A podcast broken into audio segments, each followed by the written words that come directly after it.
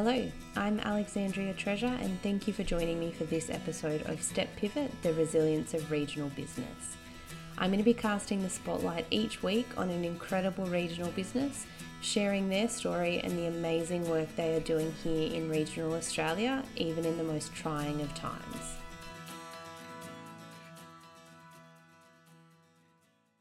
We're back today with another episode of Step Pivot, and we're joined this morning by Rochelle Olson from Rochelle Olson Wellbeing, who helps people understand and manage their emotional well-being and build resilience. Rochelle is a well-being consultant and health practitioner, a consultant pharmacist by trade, who supports people through loss. This could mean loss of identity or loss of a loved one. Her passion is working with women, their partners, families, and friends through pregnancy and infant loss to help them embrace life and find grace. Rochelle is a lamplighter for others, shining light into the darkness and helping them find their way through grief. In 2016, Rochelle and her husband Robert lost their firstborn son Edward at only seven hours old. From then, her life was split into two BE before Edward and AE after Edward. She lost her will to survive, her confidence, and her identity. Slowly, with a lot of hard work, she was able to find a way forward, and she believes you can too. Now, her work spans from helping individuals understand and manage their emotional well-being and building resilience to supporting friends and family reaching out to those in grief through resources and gifts and helping baby loss parents move from isolation to understanding by creating a strong community of pals, parents after loss. I have worked with Rochelle in a few different capacities over the years, and more recently as she launched her incredible new business, and I am thrilled to have her here today to share her story. Welcome, Rochelle. Thank you, Alex. Good to be here. Before we jump in and get started, can I ask you to tell us a little bit more about yourself? Well, I can give you the me in a nutshell story. Um, I was brought up in Hillston, so Western New South Wales, very remote. Um, went, went right through school there, went and did pharmacy in Wagga over 20 years ago now. You're doing the numbers. Bit, which is, yeah, which is a bit nerve wracking to say. Um, and then I moved to Dubbo to do my internship at the hospital here. Did that, did some retail work, a bit of locum work. I've been everywhere, man. Um, I ended up going to Port Augusta for a locum for 12 months, and that changed my life. That was amazing. Um, I worked in remote Aboriginal communities. I flew out every week with the RFDS and um, did some amazing clinical work and education work out there. What an incredible opportunity! Yeah, it was amazing. So don't even know how I was lucky enough to come across it, but I just was. Um, come back to Dubbo. I ended up back in retail and I bought into a shop settled down and married a local boy and did all of those things. Um, and after about, I think, eight years in the shop, which was a little pharmacy in South Dubbo, I we lost Edward, um, our firstborn son. And so when I fell pregnant with Jock, our little pocket rocket that we have now, who's nearly three, I sold the shop and decided to stay at home and, and enjoy my time with him. So, but deep down, I was needing a community and I was needing, after seeing 80 patients a day and staff and the, the fluid nature of pharmacy, I needed to find some people and um, I went into a co-working space and, and found them and started developing what I'm doing today. So yeah. Quite a journey over the last 20 years. Yes. You've summarised it very briefly. Yeah. yeah. Um, so I guess before we get stuck into the business and how it all started, what made you decide to speak so openly about mm. your baby loss experience? I still think it's a very taboo subject and it's very hard for people to talk about. So why yeah. are you happy to step yeah. up? It's absolutely still taboo and it is getting better. It's definitely getting better. Maybe it's because I am on this side of it, but I I've never been a I've always been an outspoken person um, from university right through. Anyone who knows me knows that I'm not afraid to talk in front of crowds, and I'm not I'm not afraid of any of that. When I lost Edward, I became extremely quiet, And I knew there was something about that, and it was external, not internal. It was just be quiet and just sit with your emotions and just don't don't talk to people. Don't make other people uncomfortable about this. It's not their fault you lost a baby, you know, that sort of thing.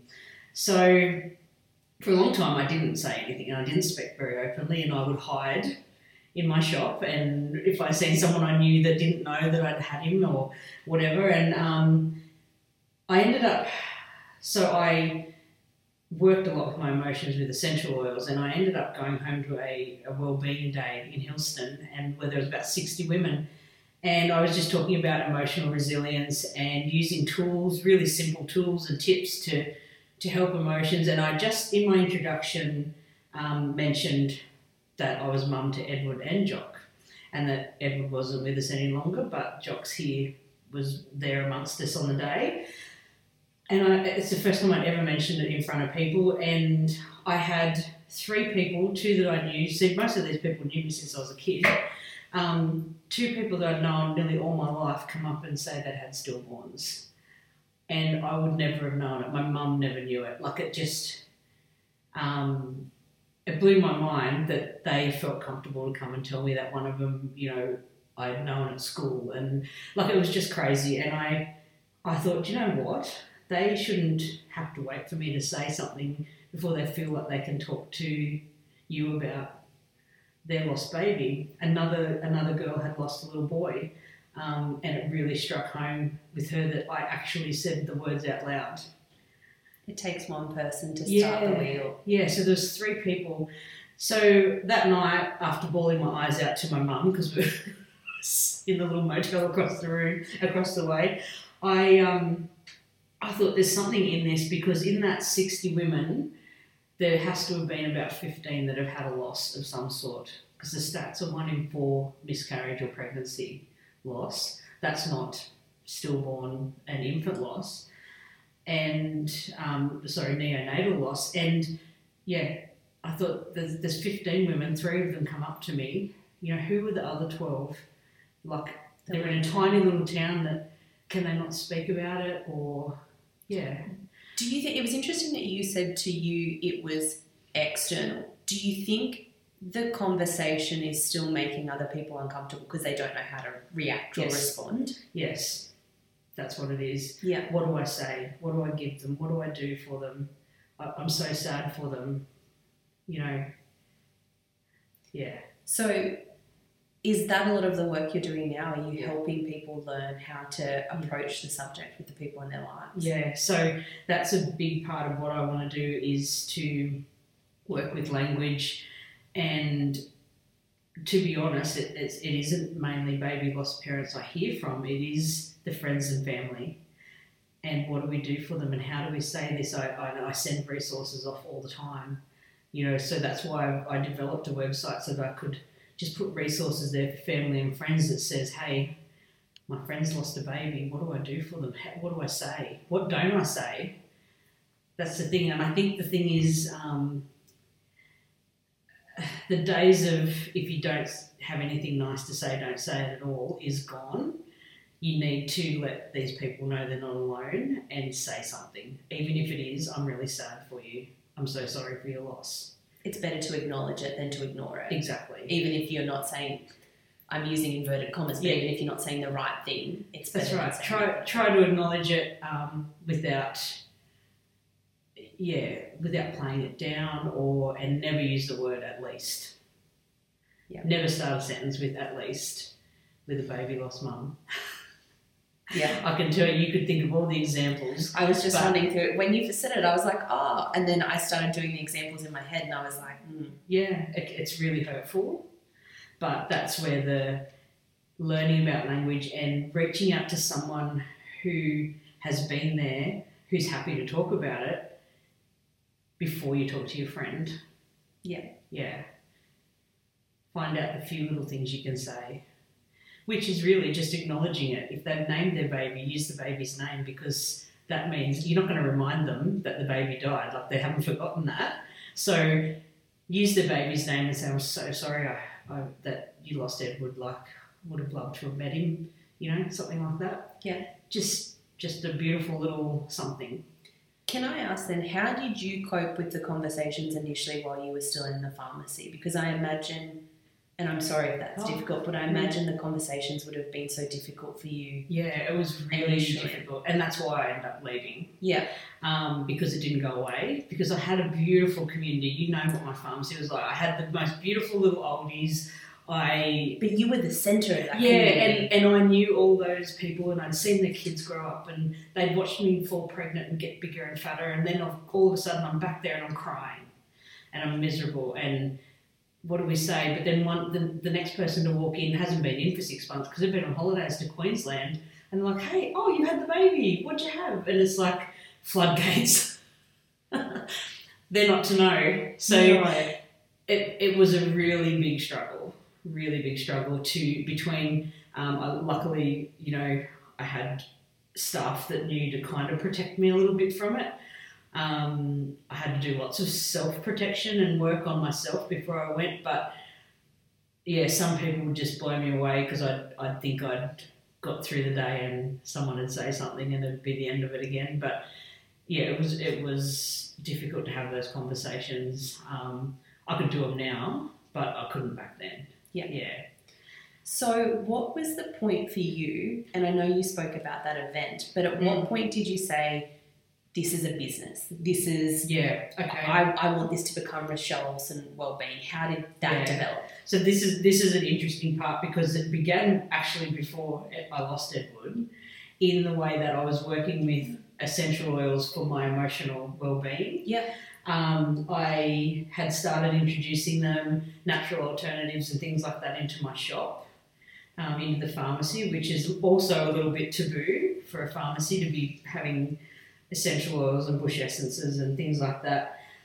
But I just had all these mums coming in that were sick of explicit content, a chemical shitstorm being put into their kids when it maybe wasn't needed, or was there something else that, that could support that illness or whatever was going on at the time? And I wanted to provide it for them. I started studying herbal medicine. I really um, was on track with finding who I was and what I wanted to do.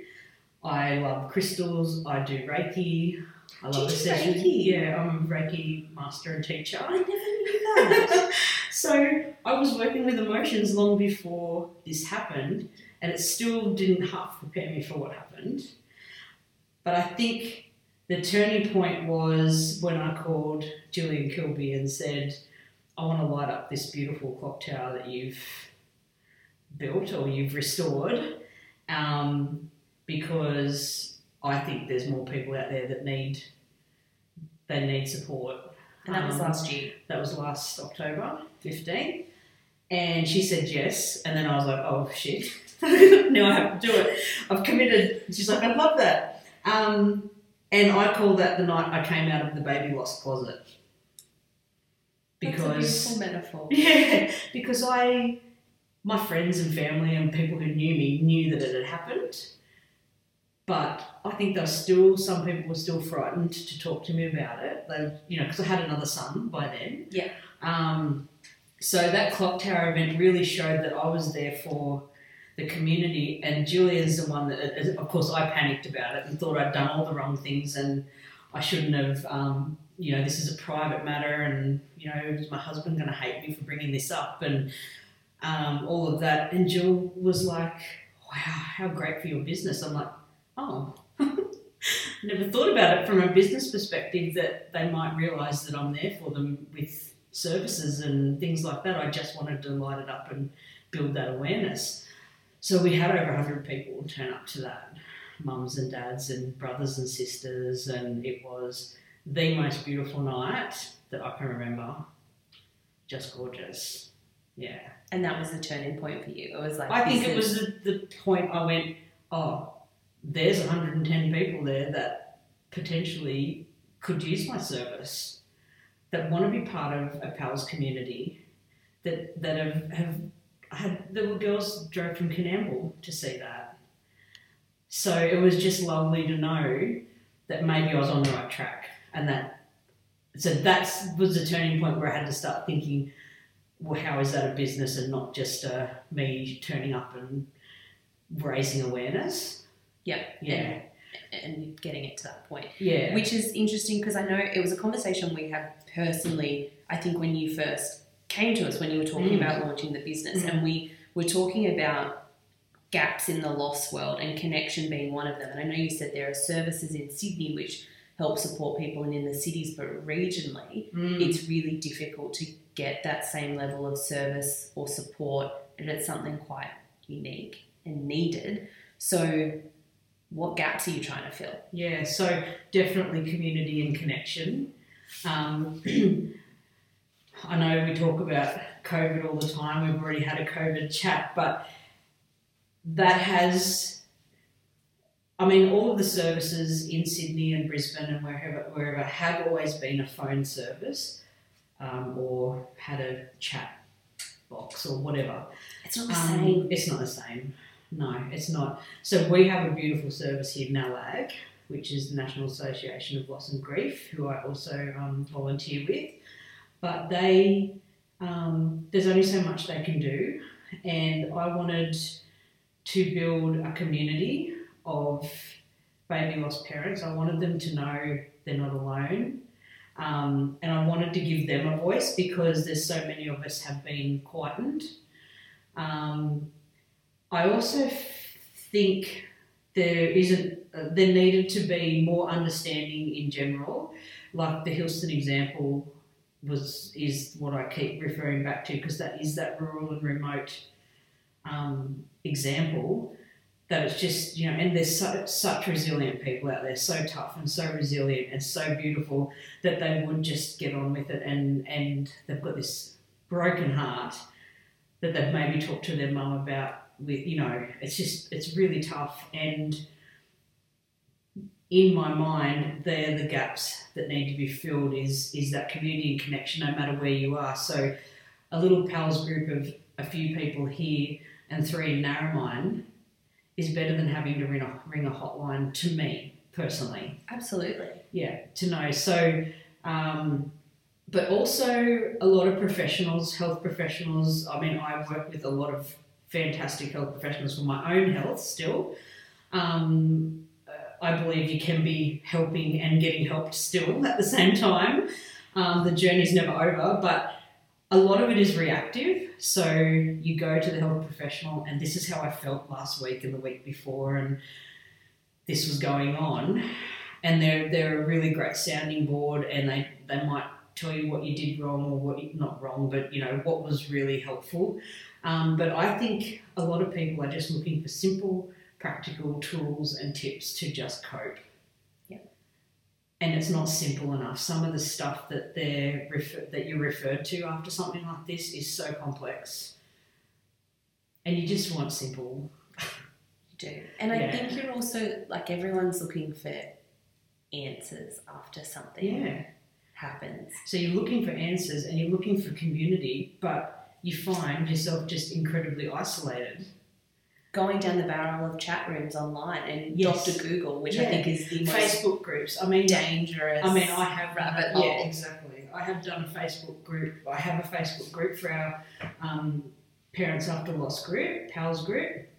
Um, but it's isolating, it's debilitating, it's painful. Like it's all of those things. And there might be one other person in your group that understands maybe what happened. Your friend circle becomes tiny. You, it's like I don't know if you've seen that movie Meet the Fockers and the s- circle of trust. Yes. It just becomes tiny because you just don't have the energy for anything else. So at the time you most need people, it is the most isolating experience. Yep. Yep. And a lot of it comes down to we don't know what to say or do for her and him. And that's probably an interesting question because it's not like I understand the loss is far more personal to the woman, but Yeah. the loss still affects the Oh, father. And I assume it's much harder for that conversation to start for men. Yeah. Yeah. I think um, I've always been very open that both that any services I have are for mums or dads. Um, but I'll admit it's the mums that reach out. It's all mums that I've seen. Um, but yeah, men grieve too, and they have terrible time after the baby's lost. Plus, they have the added responsibility of they have to keep going and working and doing all of that. So yeah, it's really difficult. I feel like my husband and I have talked a lot about it, and he feels like he spoke to his workmates and stuff pretty well about it. That's wonderful. Yeah, so um, they were understanding of what had happened and um, and empathetic towards it. Um, but if he'd said to them, "I just want to work today," that's what they did. Because men are nice like that. Whereas I'd be like, "Yeah, I want to work," but deep down, I want to cry and I want to do this and I want to go home and I, you know. And it was interesting. I remember coming to one of your earlier workshops, and I remember you said you were talking about Robert, and then you had said that you were happy to share what was really your like it was both yours and Robert's story, and you had projected feelings onto him about mm. he's going to be upset that I'm sharing this, or and he wasn't. No, but I had to ask him. so I, it was a clock tower event. I was panicking that I'd, I'd put this out into the world. I was on the front page of the local paper and I was panicking about everything. Um, and I nearly wanted to pull out because I thought Robert's going to hate all this. And I said to him one day, Are you okay with this? He said, Yeah, it's cool. I was like, Oh. I had such a longer answer planned to come out of your mouth, and you know, like I yeah, I projected my fears and thoughts and things onto him, And he was fun. and he was fine with it. So I just had to ask communication. At the heart of everything we do. Mm. But the one other thing I wanted to say about gaps is that um, in pertaining to regional, rural, remote, is that I mean, well, for an example, I'll just give you some stats because it's interesting to know. One in four pregnancies end in miscarriage or, or pregnancy loss. In 2016, I always refer to that because that's the year I lost Edward. There was almost 3,000 babies died. Um, 2,107 were stillborn. 742 were neonatal, which means within the first 28 days of life. So that's about seven a day, and that is an even higher rate in Indigenous mums, remote and very remote. So these services that are not in regional Australia need to be. Desperately. Yeah, because we're actually more at risk out here. Um, I don't know the full reasons why. Obviously, I do. Well, obviously, isolation is one of them. Um, but that's seven babies a day, which was double the road toll that year. It's, it's massive. So that's, you know, 3,000 families affected in one year. And I think I've had conversations with friends, and I think what you come to realize is that no matter what point it happens, it mm. doesn't change the fact that during that time you've pictured a whole new life Oh, that's right. with this little person that you don't know and you've never met, but you have Yeah. pictured an entirely different life. Yeah. And it just gets pulled out from under you. Yeah.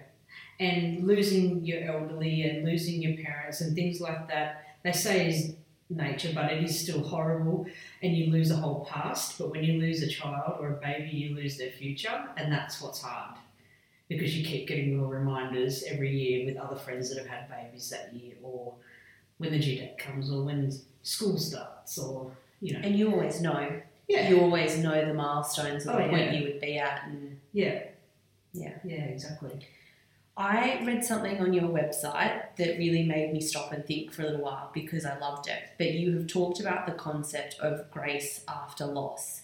And I would love you to explain it and talk about it and Mm. what it means to you. Yeah. So I I didn't want Edward's loss to define me as a lost mum. I didn't want to be just known as that. Um, but it has completely changed me, obviously, and it has shaped me to who I am. And I started searching for like a reason, you know, to me, a really good definition of what finding meaning and purpose was. And I've come across this definition of grace, which has also always had um, a religious affiliation to me. but um, and I'm not I'm not religious, so I I thought well it's not that, but then I found this um, this meaning, which is bring honour or credit to somebody or something by one's attendance or participation. So not only did I want that grace in my life, um, you know, to honour Edward and my other little lost babies because I've had two other miscarriages, but I wanted other people to honour their lost ones um, or their losses by participating in life again. That's so beautiful. Yeah, because that's how I read it. I read it like I'm honouring him by participating in life. And is that hard to like in the initial stages of the grief and the Absolutely. loss? It's hard to all you want to do is shut down. And so that's why finding grace to me um, with a client is finding those little sparks of light that might light them up a little bit enough to see that there can be light back in their life after such traumatic, dark times. Um, and I should say, like the loss, um, it's not only baby loss, it's not only um, pregnancy loss. There's loss of identity. There's loss of job. Like look what we've just been through, divorces. Like there's so many things that um, can just pull the rug out from under your feet, and you can feel that grief. I mean, we're collectively grieving as a world at the moment for the world we've lost. it's we're all adapting to what I keep referring to as a new normal. Yeah, I call it the unnormal. That's probably Yeah. an even better term. I don't Yeah. think any of us know what we're doing. We're about back to unnormal. Mm. And so we've all lost something in this last few months somewhere. Um, some losses have been huge, but it's important to acknowledge that a loss is a loss. Whether it's someone's worse off than you, that's not necessarily true. The most important loss is yours. So when I when I say find grace, I don't always refer to it as um, as somebody or honoring someone or honoring your baby because it might be honoring something. It might be honoring your past of some sort. Yeah, that's my definition of grace. Can I ask, going off script, how do you how do you help people find that? As in the the dark no, I don't want to call it a dark hole, that's probably a terrible term. But how do you when you're I imagine still like you're always going to be going through your loss and grieving, how do you use that to help people? Is that hard for you? It's not hard for me, it's hard for them. Yeah. So I go through a process of working through uh, their grief and um, different areas of their life, trying to find things they used to do that may still be doable. Some things definitely aren't still doable. Um, there's a lot of secondary losses with with loss, which is family and friends and jobs and careers and all sorts of things happen. Um, so it's a matter of someone externally looking at your areas and your factors of fulfillment and finding out what it is you need to take the next step. Yeah. To take one more step. Outside eyes on that. Yeah. Yeah. Yeah. Um, so something else I wanted to touch on. So your gifts of grace, which is a concept you've created, and it's on your website, and it's absolutely beautiful. So it's a range of curated gifts that people can purchase for their friends going through a loss, or they can also just purchase it off the website and it becomes a donation. So you pass it on to someone, I assume, in Western New South Wales who is experiencing loss and needs it. So how did you come up with this concept? And tell me why it's so important. People need to get behind it because I so, love it. it's so important. Um, to me, it is so important now. Um, I look back at the things I get asked. Once people knew that I was open to being asked questions, I get quite a lot of inquiries from friends or acquaintances who then have someone lose a baby. And the most common question I get asked, or questions, is what do I send them? I want to send them a little gift. What can I send them? Um, and what do I say? How do I talk to them? What do I say? Where do I do I write on their Facebook page? Do I message them? You know, so I I went internally looked back and I was like, you know, flowers are beautiful and they are gorgeous, but they're very overwhelming when you receive 10 to 15 bunches and you then have to manage those bunches in their various stages of dying, um, which is a horrible way to look at it. But I just remember thinking I would have, I, I think I would have loved to receive, like the couple of things I got that were practical. I, I always remember Yeah. because I think oh, I remember that tea. I really like that, or you know. So, like I said, loss is not just baby loss; it's loss of identity, losses of jobs, um, and I just think we we need to give something that is nurturing towards that, and that's what I aim to do with this. And I also, because we're going through such a shitty time in the world at the moment, I wanted it to be handmade artisan stuff that supports other little businesses. Um, which is so important right now. Oh, absolutely. And I found the most amazing little businesses to help me out. Um, and, you know, yeah, I just think if we can click on somewhere, get a beautiful gift put together that's wrapped up beautifully, and for that person to receive it and then be able to do something practical with it, like make a cup of tea and have a few minutes grace with their cuppa um, to reflect or to just have a break. Um, I think that makes it really special for them. And so, have you had any feedback so far on how the gifts have been received from the people who've got them? Yeah, so um, I have quite a range of gifts on there. Some are specific to baby loss, and some are more, you know, general. Um, but the the specific baby loss ones have really um, had great feedback. They've had. Uh, we have a special book on there that's to work through, no matter what stage you lost a baby or a child. And um, I've had a couple of mums write back and say, This has helped me so much, you know, to be able to reflect Yep. um, and journal all of that down. Um, and a couple of the other gifts that we've sold, just thank you so much for such a beautiful gift turning up. Like, it was just lovely. And I think you do need like a nice little beautiful thing to happen to you when such dark, horrible times are happening. It reminds you that there's still that There's still nice, good people. in the world. Yeah. Um, and to, to receive an appropriate kind of um, gift that's been curated just for someone like you that's been through what you've been through can be really special.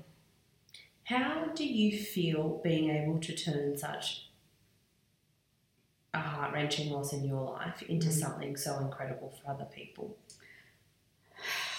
I This is your opportunity to give yourself some credit. Yeah, and I find that really difficult to give myself credit for that because, but you know, uh, with COVID and things being really quiet and um, difficult, and I do lots of pharmacy work still, or a bit of pharmacy work still. Um, I remember one night being really sad as I just want this to work for Edward. You know, to remember him, and that's that's what this is about. Is my grace is this project and this This is your This business. yeah, yeah.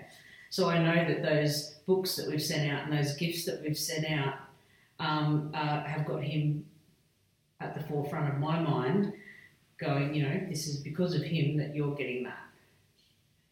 Yeah. That's a beautiful way to honour him. Yeah, and there's another beautiful um, saying that I am because you were, and that's how I feel. I am who I am now because he existed.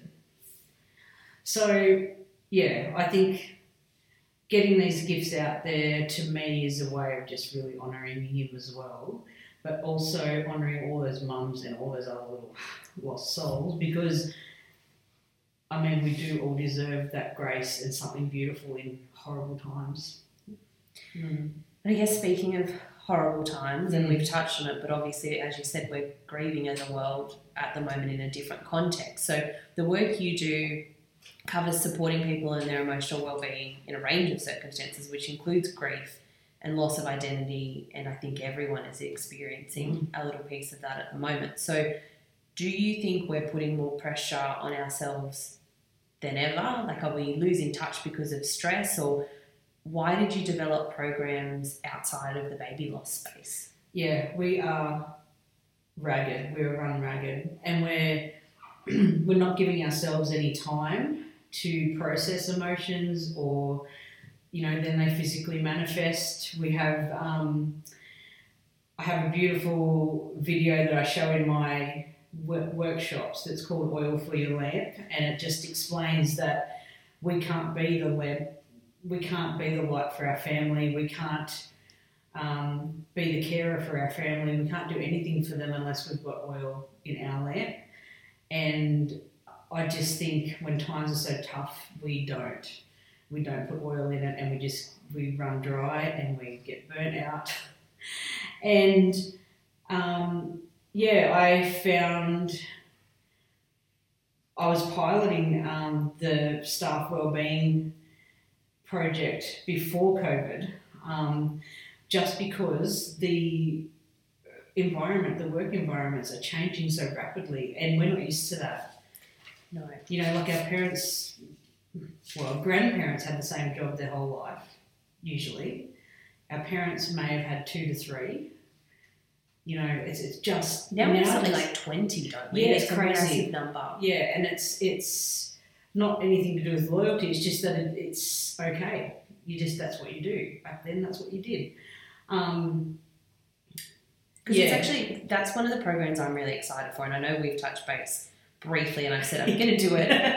I just added to the team. that's good. Because I guess as a small business owner yourself, how did you develop the program? Is it from your experience in owning small businesses yourself, or why do you think it's something that businesses should be Oh, it's, prioritizing? it's both. I've, I've both worked for shitty bosses, and I'm pretty sure I've been a shitty boss at times. I So, don't think you'd be a shitty Oh, well, I mean, there's times that the business just takes over, and you're maybe not respecting what your staff needs as much as you should.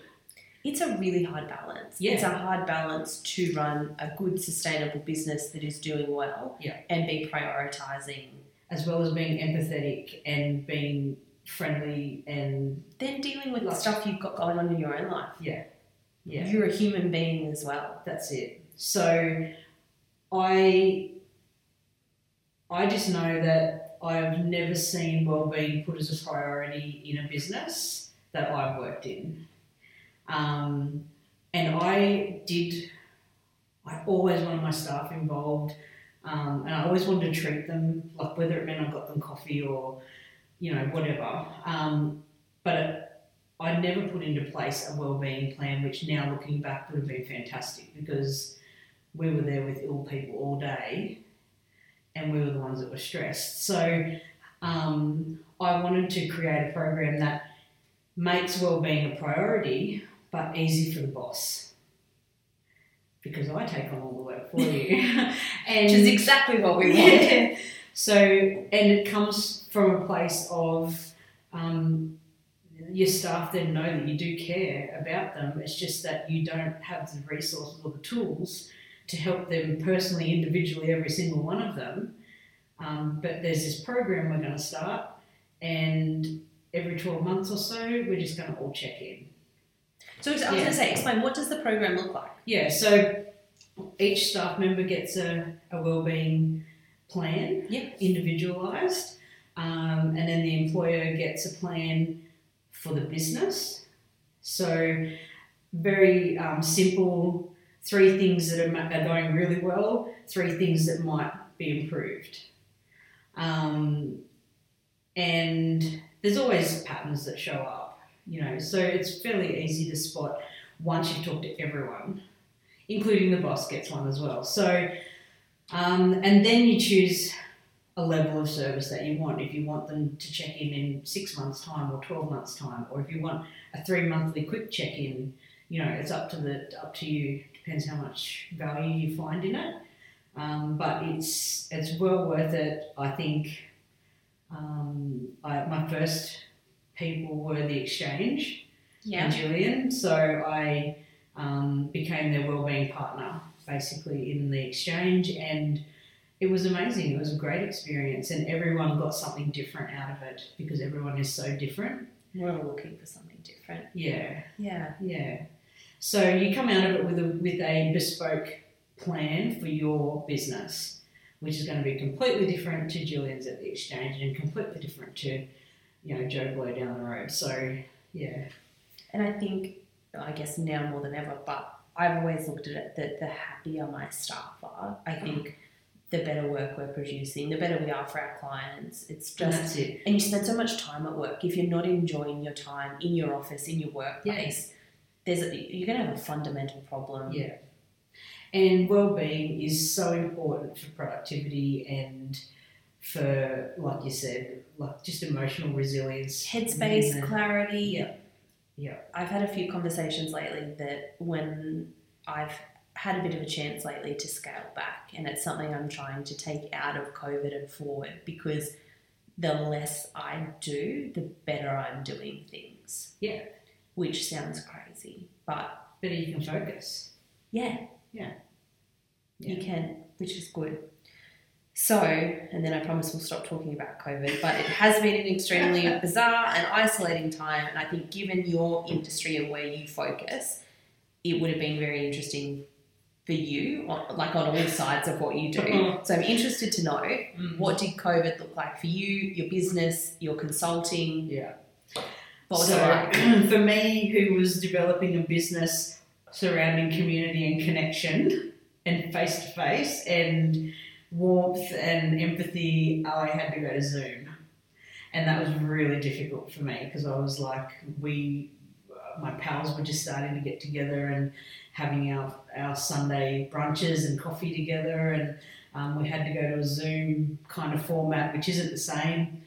Um, It's never going to be the same. For anyone who says Zoom has a place, it has a place, but it's not. It's not the same as having a coffee with your mate at the coffee shop. No, there is no So- connection on Zoom. No, so um, it was pretty full on because I then had my two and a half year old at home. My programs were starting to take off, and um, I basically had to put a caveat in that said, also, I have my two and a half year old at home. Anytime he takes away from our session, I will promise I will pay you back at the end, or, you know. Um, but it did give me that opportunity to know that things like the staff wellbeing program could work. That we could do that via Zoom with each and individual. Um, So does it expand your audience then? You don't have to be so focused. I don't have to be so focused on Dubbo, Yeah. but um, I it even sort of made me start thinking about the Trangie Narromine area because we've got some people that travel to PALS here. Um, so we start we've started looking at setting up a group there. So there was things, but the biggest thing obviously is I had to I went online with the help of you guys, and um, and I focused on my gifts of grace and getting those set up, and basically that has now given me a, a what would you call it a base to jump from like a I can always work from that website now. Yeah.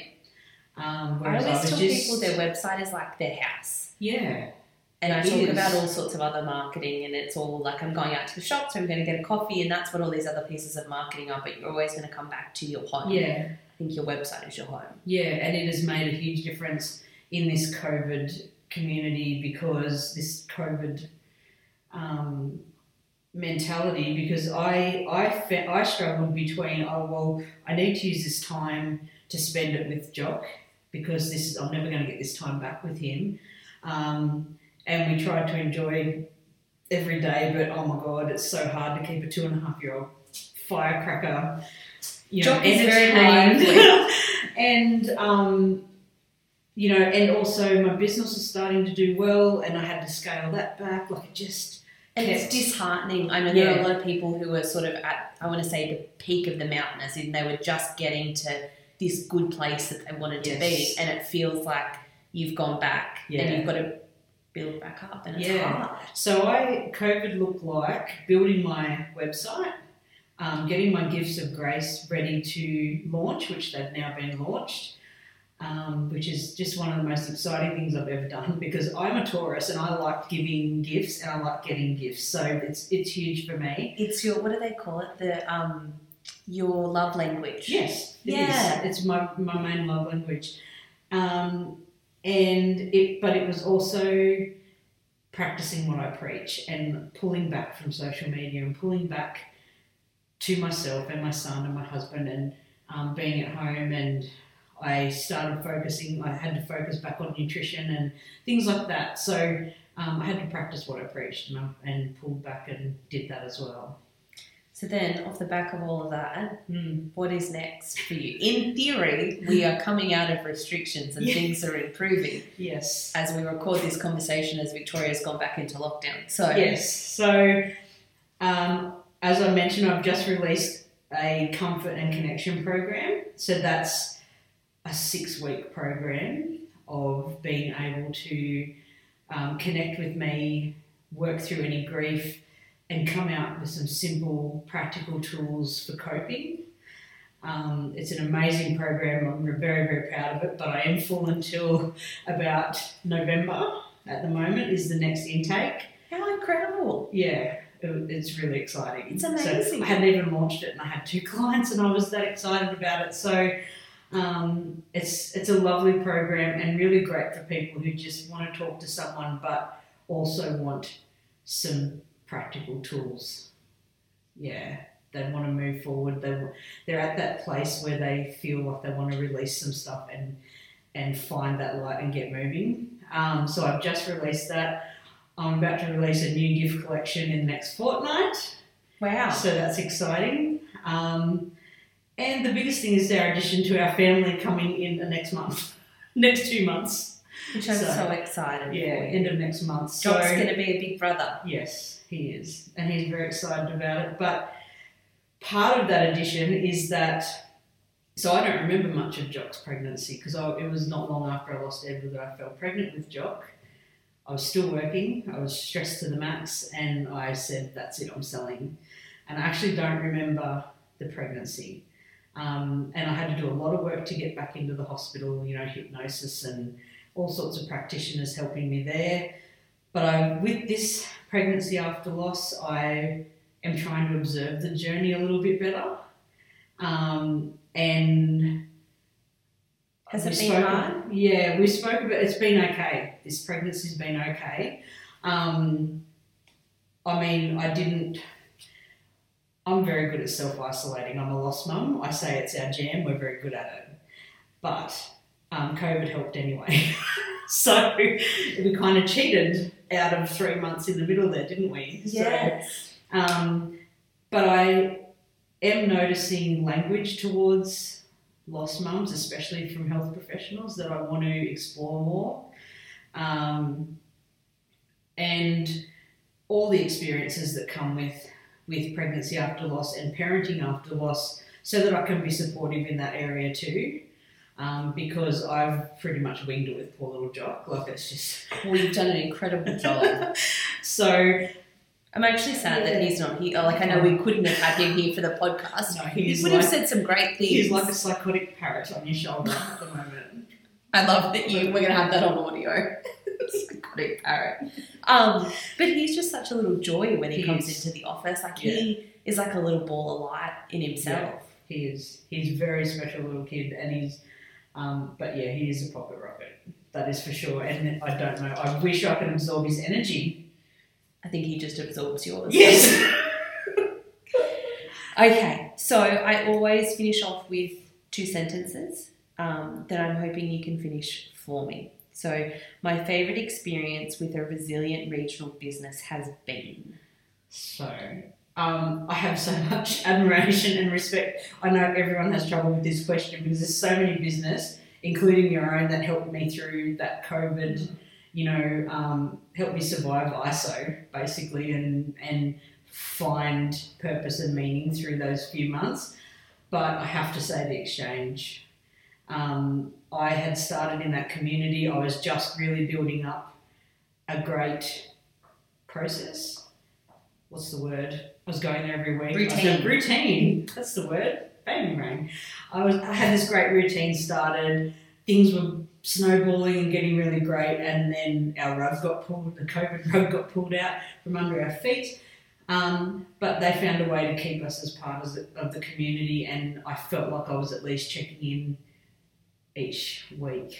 It's such an of thing. incredible thing to have here in Dubbo. Yeah. That and again, it's not.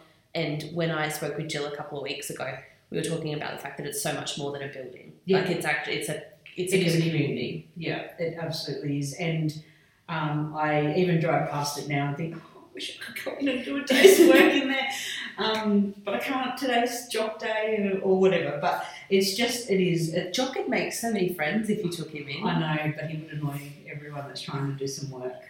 So I would have to say they, the way they flipped everything online and helped us remain part of the community whilst we couldn't actually visit the building really helped me. Amazing. Yeah.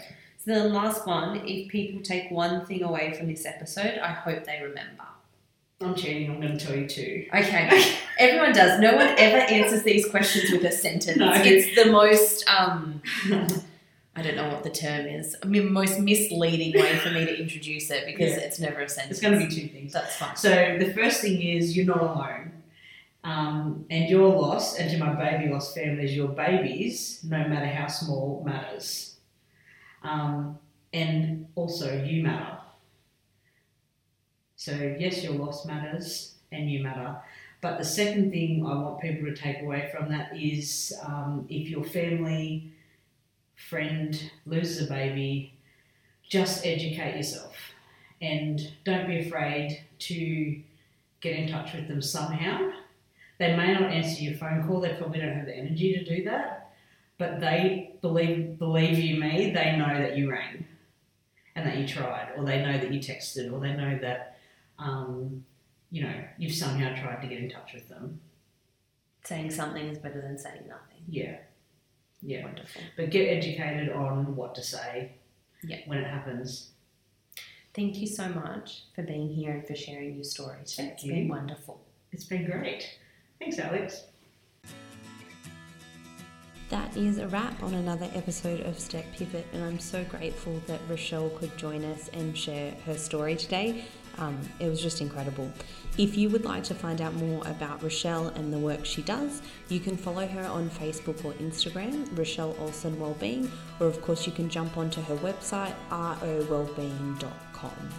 Um, we're going to be taking a short break from Step Pivot. Um, we've taken on board your feedback and have had a few little technical issues. So I have some wonderful new gear on its way that's really going to um, get the vocals up to, let's say, a professional standard um, and make our interviews hopefully even more engaging for you guys. So bear with me for the next couple of weeks while that equipment arrives and we get set up and lock in some new interviews and then we will be back. And fingers crossed bigger than ever. But thank you for your ongoing support and i'll speak to you soon